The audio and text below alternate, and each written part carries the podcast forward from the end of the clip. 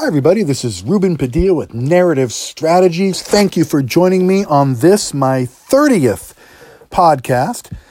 I appreciate it very much, and I hope that you're finding some of these podcasts, or all of them, beneficial. So, what is narrative? I've been rattling on for a month about it, and what is it? Well, it's more than a story. That's all I knew. I was a story analyst in Hollywood for a few years, and the best scripts that came across my desk were the ones where the writer left an indelible mark. Somehow they were able to express a bit of who they were in those 110 pages. A signature, if you will, a point of view.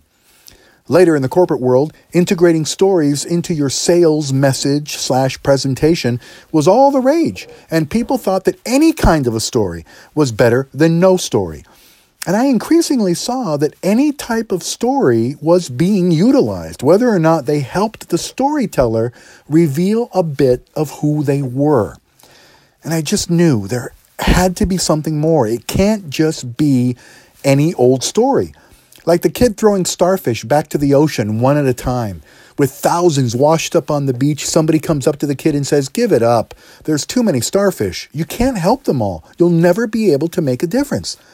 Upon hearing this, the kid picks up another starfish, throws it into the ocean, and says, Made a difference to that one. Good story. Fine.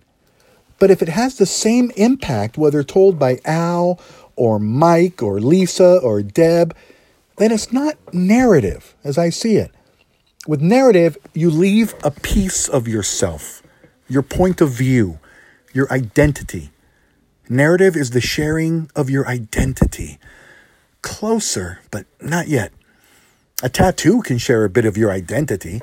Is narrative the same as a tattoo? No, there has to be more to it. It needs to be shared over a period of time.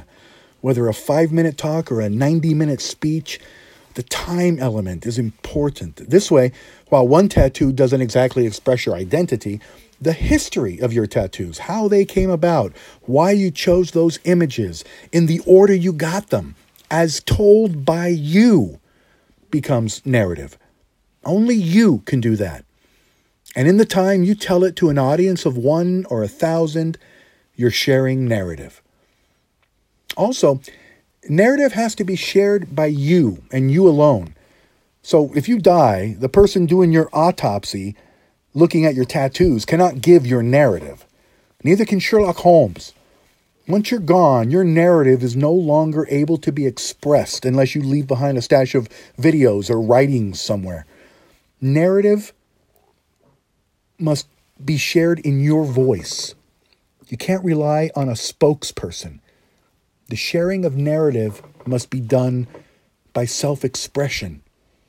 Okay, better, but what if you're a member of a church or a military unit or a sales team where conformity is the rule and everybody shares the same narrative with regards to their affiliation?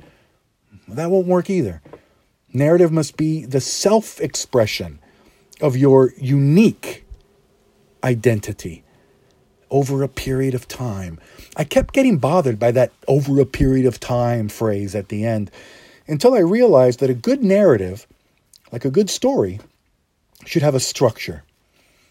And the word progressive implies not only an evolutionary building on top of itself, it also incorporates a time element. Hmm. Narrative is the progressive self expression of unique identity. And that's where I'm at. Maybe this definition will evolve further. I don't know. But for now, it'll do.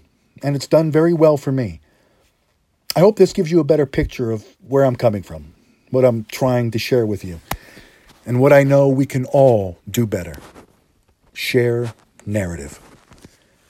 Thank you for listening.